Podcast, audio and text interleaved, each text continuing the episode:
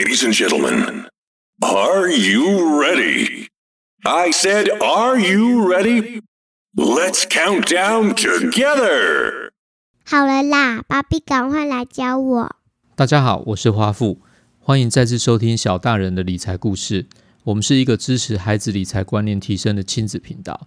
本节目由敏感肌肤专家 Sensist 赞助播出。Sensist is the sensitive skin specialist。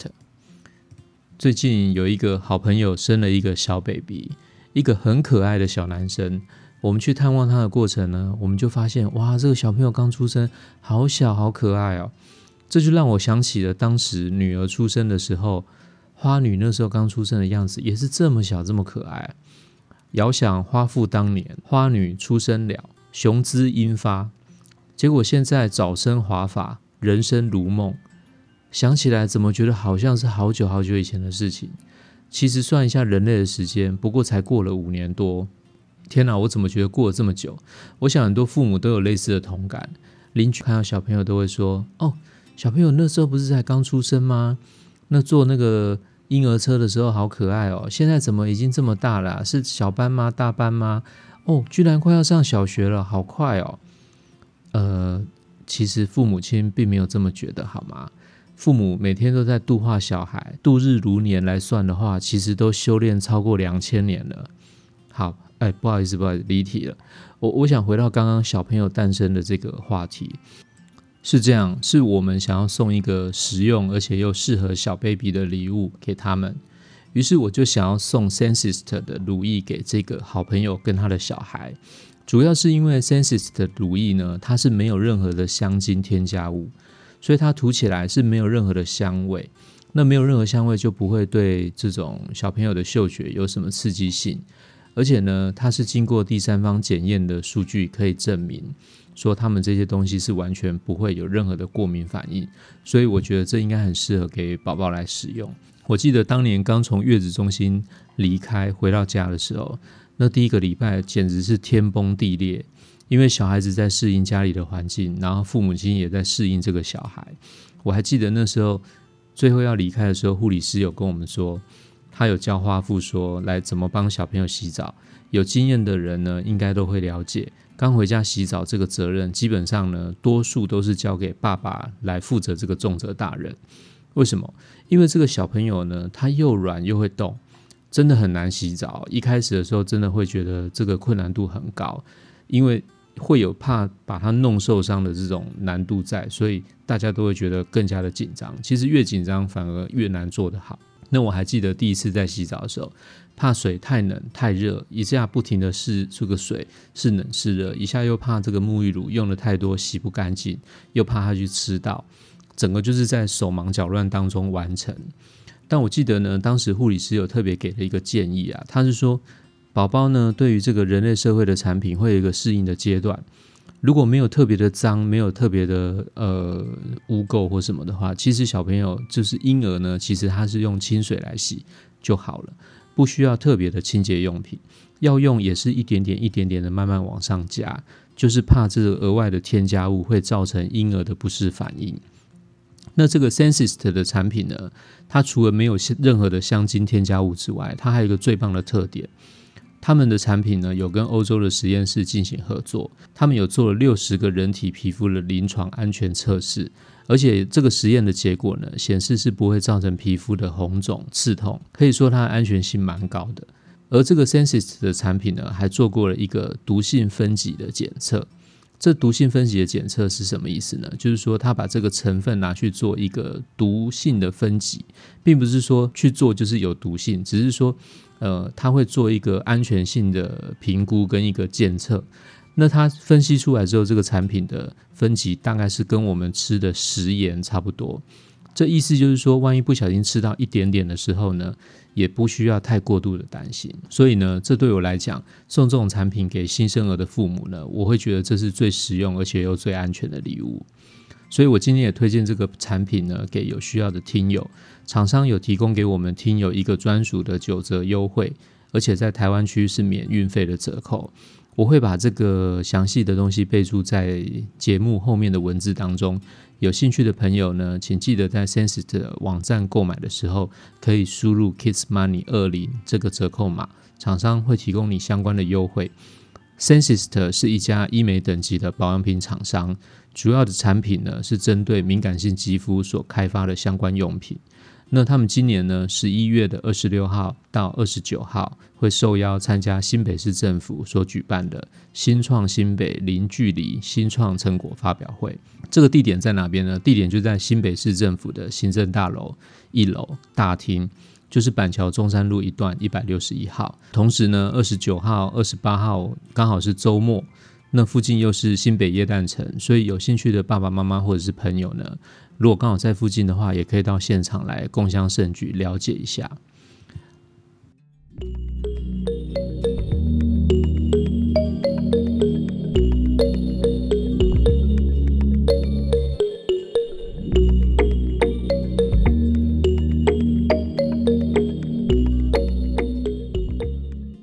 我们在上次节目当中呢，有提到投资有三个最主要的大分类，第一个是货币类。第二个是没有产出的资产，第三个是有产出的资产。其中呢，货币类的投资，除了把台币换成外币之外，去赚取一个比较高的利息，或者是期望这个币别有升值，再换回台币的时候会产生一个价差之外呢，我有提到标会这一个名词。那有一个网友在脸书上面就有问我一件事，他说可以谈一下标会吗？因为标会这件事情可能不是大家都那么了解，毕竟年轻一点的朋友可能听过，但是不晓得这个名词到底是什么意思。那我就想说，今天用一点时间，我们来谈一下过去的标会是什么。而且未来的标会是什么？那可不可能把标会这个东西来当做一个零利率时代适合投资的工具呢？好，那我们今天就来谈一下标会这个工具。标会呢，其实它应该是称作互助会或者是合会。很多人可能不晓得说这到底是合法或不合法。那我告诉大家，在台湾呢，标会是合法的。所以大家不要误会，说一听到标会就会觉得说这是一种私底下的资金往来关系。并不合法，不是这样的哦。中华民国的民法上有明文的规定，所以依照呢法律的文字来讲，其实它应该叫做合会，只是说大家的习惯呢都会把它称为标会、互助会，久而久之呢，它就变成一个习惯用语。标会呢这个概念呢，我觉得呃创始者跟起源已经不可考，大概是跟麻将相同的一种概念啊。里面的知识博大精深，而且大家都找不到到底是哪一个伟人发明的。这完全是华人文化的结晶。据说，是以前从农业社会演变到商业社会的过程中，因为做买卖呢，资金需要调度。我就在想，是不是一种可能的状况？是不是一笔钱只要马上付出去，然后货马上就可以进来，然后这个商人可能可能就马上可以发大财？但是又不是每一个人都可以有机会或能力，可以从钱庄或者是行号里面。去调到一笔资金来应急，所以是不是久而久之呢？这种想做生意的这种个体户或个人呢，慢慢就在华人社会里面产生了这种所谓的小众借贷关系。但是这种借贷关系呢，如果是一对一的借贷，比如说我今天跟你借钱，然后跟你说，请你借我一百万，三天之后我会还你，你可能会考虑了老半天，而且你可能心惊胆跳，睡不着觉。所以呢，就会衍生出这种朋友跟朋友之间的道德风险，或者是资金太过于集中的压力。慢慢、慢慢、慢慢呢，这种借贷的顺势，呃，借贷关系就会顺势慢慢演变成这种互助的模式，变成由个人的借贷变成是团体的借贷。那缺钱的人呢，他有什么好处？缺钱的人就是，呃，例如会手、会头，他可以起一个会，他可以拿走第一。第一期的钱，而且他可以不用付出一个利息，所以他可以快速的取得资金。而不缺钱的人呢，他可以做什么事？他就可以在这种模式下呢赚取利息钱，所以得到彼此的帮助，这就叫做互助会。听说据了解啦，就是说早年在东南沿海，因为刚开始做生意也是从沿海这边开始发达起来，所以像福建、广东这一带华商很多的省份。出外做生意，在东南亚这一带出外做生意，乡亲土亲人更亲，所以他们在亲朋好友之间的互助会更是盛行。一直到现在，金门、马祖外岛的乡亲，其实他们还是非常非常流行互助会的这种投资模式。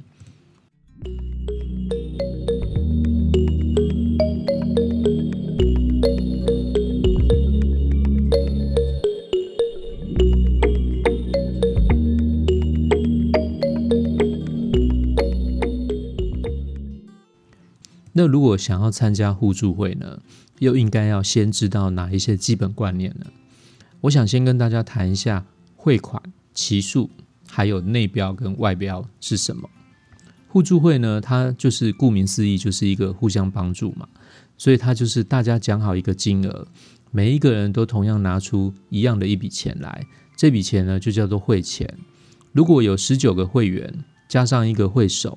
这样总共就是二十期的期数，其实来讲就是说有多少的会员呢，就等于有多少的期数。那问题就来了，每一个人都出一万块钱，那有二十个人，是不是表示每一期的汇款就是二十万元呢？诶，结果发现不是这样的，为什么会不是这样呢？每一期的钱呢，不是一个整数，也不是一个相同的数目字。因为呢，每一期呢都会出现有需要用钱的人跟不需要用钱的人。那有需要用钱的人呢，他就必须用喊价，喊价喊的价高最高的人，他就可以把这一期的汇款给拿走。这就叫做一个标金。所以标金最高的人呢，他可以拿走当期每一个人所给出来的汇款。标金呢，其实也可以说是愿意支付的利息钱。那只要拿过这个汇款的人，曾经拿过的人也算，他就会被称为是死会的会员。之后每一期要缴汇款的方式，就会跟还没有拿过标金的活会会员不一样。目前呢，大家也比较流行用内标制度来做标会的这个规定。在内标制度上呢，活会的会员呢，可以把这一万块钱扣掉喊价的标金，再支付给这个得标的人。而这个少支付出去的部分呢，就是活会会员呢他赚到的利息钱，但是死会的会员呢，就一样，通通都是要付一万块。相对来讲呢，在外标的制度上面，活会会员呢一样都要付一万块，但是死会的会员则必须要付出一万块，再加上他当时含的标金，来作为他所支付的利息代价，直到这个会期最后结束。呃，听到这里，我想可能有一些听众朋友会觉得很复杂，对不对？很难，对不对？其实呢，内标跟外标这两种制度的观念呢，刚好是相反的，只是利息支付的方式不同。一种是多出支付的利息金额，一种则是扣掉没有付出去的概念。呃，我我我知道这有点难又复杂，不好意思，但我尽量的努力的讲。不过也好加在呢，现在的数位科技非常的发达。我在网络上面帮大家找了一个标会的试算网页，上面呢你可以自己 key in 你自己的每一期的汇款标金的金额、汇期的总数，还有你希望在第几期得标这些事情，你全部丢到网络上，你不用去烦恼那么多。甚至于你得标之后可以收到多少钱，最最最方便的是，它直接可以帮你换算成年利率。所以感谢您听完上述让你头昏脑胀的概念，结论是你什么都不用去记了，你只要连到这个网站上，把你想要的数字打进去，就可以直接换算出投资报酬率。好，我会把这个网站的相关连接呢附在节目后面的文字内容当中，请大家有空做捷运、有空搭车的时候呢，去输入一下几个数字，试试看、玩玩看。我想这样马上就会对标会产生概念。好。我们刚刚提到的是标会的报酬，对吧？除了会手会头，他在成功募集之后呢，他可以享受到无息取得资金的这个优势。那其他的会员呢，如果有资金的需求呢，他也可以选择在前几集的时候用比较高的标金标下这个汇款，然后就可以拿去做其他的资金运用。那如果是没有资金需求的人呢，那他就可以。在比较后半段的会期再去做投标，这样就可以赚取比较多期的利息钱。只是呢，标会的风险，这是一个没有办法避免的事情。只要报酬率越高呢，风险就会越大。很多长辈的经验谈呢，都会说：哦，有那个会缴啊，在前面几期就用了很高的标金拿走大家的汇款，那是不是要小心他以后就不付钱了呢？这个就是以前常常听到人家讲所谓的倒会，应该很多人听过倒会这种事情吧？不是说自己遇到，但是亲朋好友之间应该都有听说过，很多长辈啊都会提醒说要注意啊，会有倒会这个问题。我听过最扯的一个状况是说，嗯，有起了一个六十六十席的会，南部的亲戚，然后听说六十席的会里面呢，有三十个都是人头，这什么意思？这就是说。这个会呢，其实是只有三十个人，那其他三十个人都是会手，他自己去找人头来做这些呃会员，但实际上呢，他就有一点比较属于恶意的方式，所以就是等资金募集之后，他其实也就不见，也就跑掉。有些长辈啊，蛮有趣的，我曾经听过一个说法呢，就是说一万块的会，当然不不一定是一万块啦，只是说以一个比例来讲，一万块的会呢，标金如果超过五百以上了。就是去标这个的人不太合理，就要提高警觉。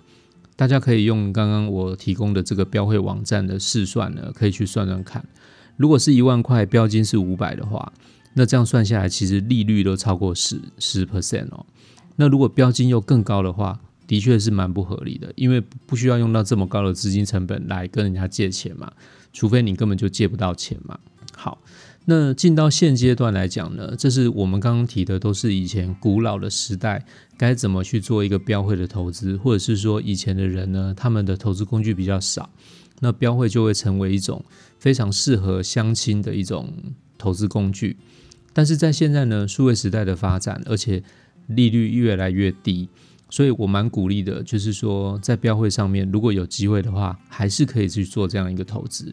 那怎么该把握这样的机会呢？因为毕竟我们现在的银行利息实在是很低很低，对吧？好，那我们就来谈一下，怎么样可以呃利用这个机会来做投资，而且又降低风险。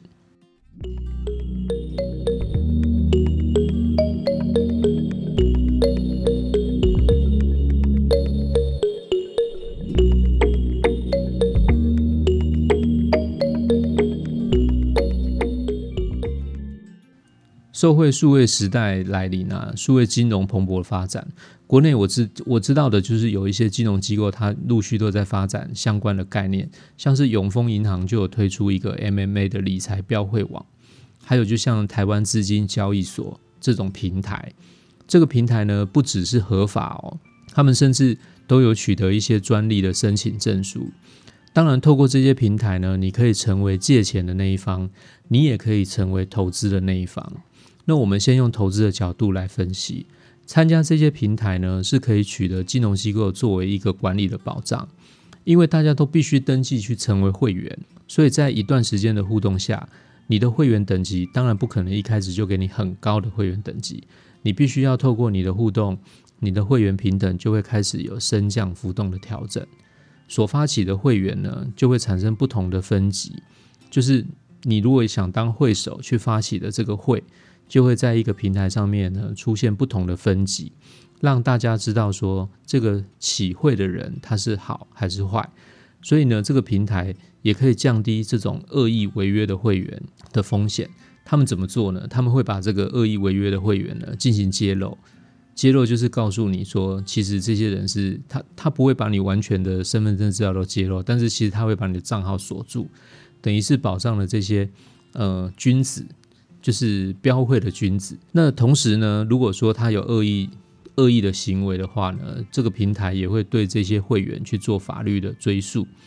所以相对来讲，是可以规避掉一些民间可能产生恶意倒会的风险。同时，因为金融机构呢，它协助你做这些的管理，它会收你一点点的费用。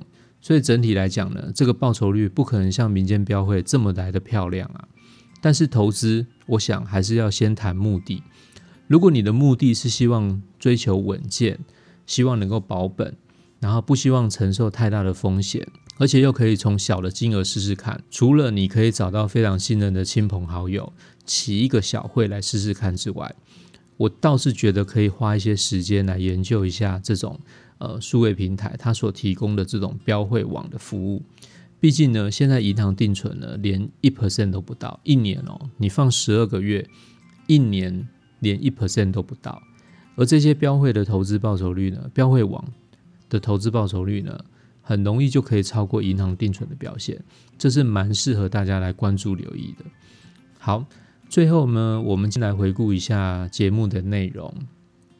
今天主要是谈标会，标会呢，它的概念很难懂，不急于一天就可以了解，但是没关系，我们不懂，但是我们要会利用工具，所以请在节目文字内容的地方看一下，我会把这个标会的试算网站放上去。有时间呢，上去试算看看，马上就可以了解了。那另外一方面呢，为了避免跟会的投资风险，所以我也提供两个金融平台的资讯，让大家有兴趣的话，也可以在里面找到相关的连结，然后自行上网研究一下。好，那我们的节目就到这边，希望大家能够在复杂的观念收听之余，还能够有所收获。祝大家投资平安顺利。以上的分享是小大人的理财故事。我们是一个致力于孩子理财观念提升的亲子频道。如果觉得我们内容不错，那欢迎订阅跟推荐给有需要的朋友。也请大家帮忙我们五星按赞哦。我已经成立了 Facebook 的粉丝专业，有任何的想法可以在上面跟我们做互动。我们下次听哦，拜拜。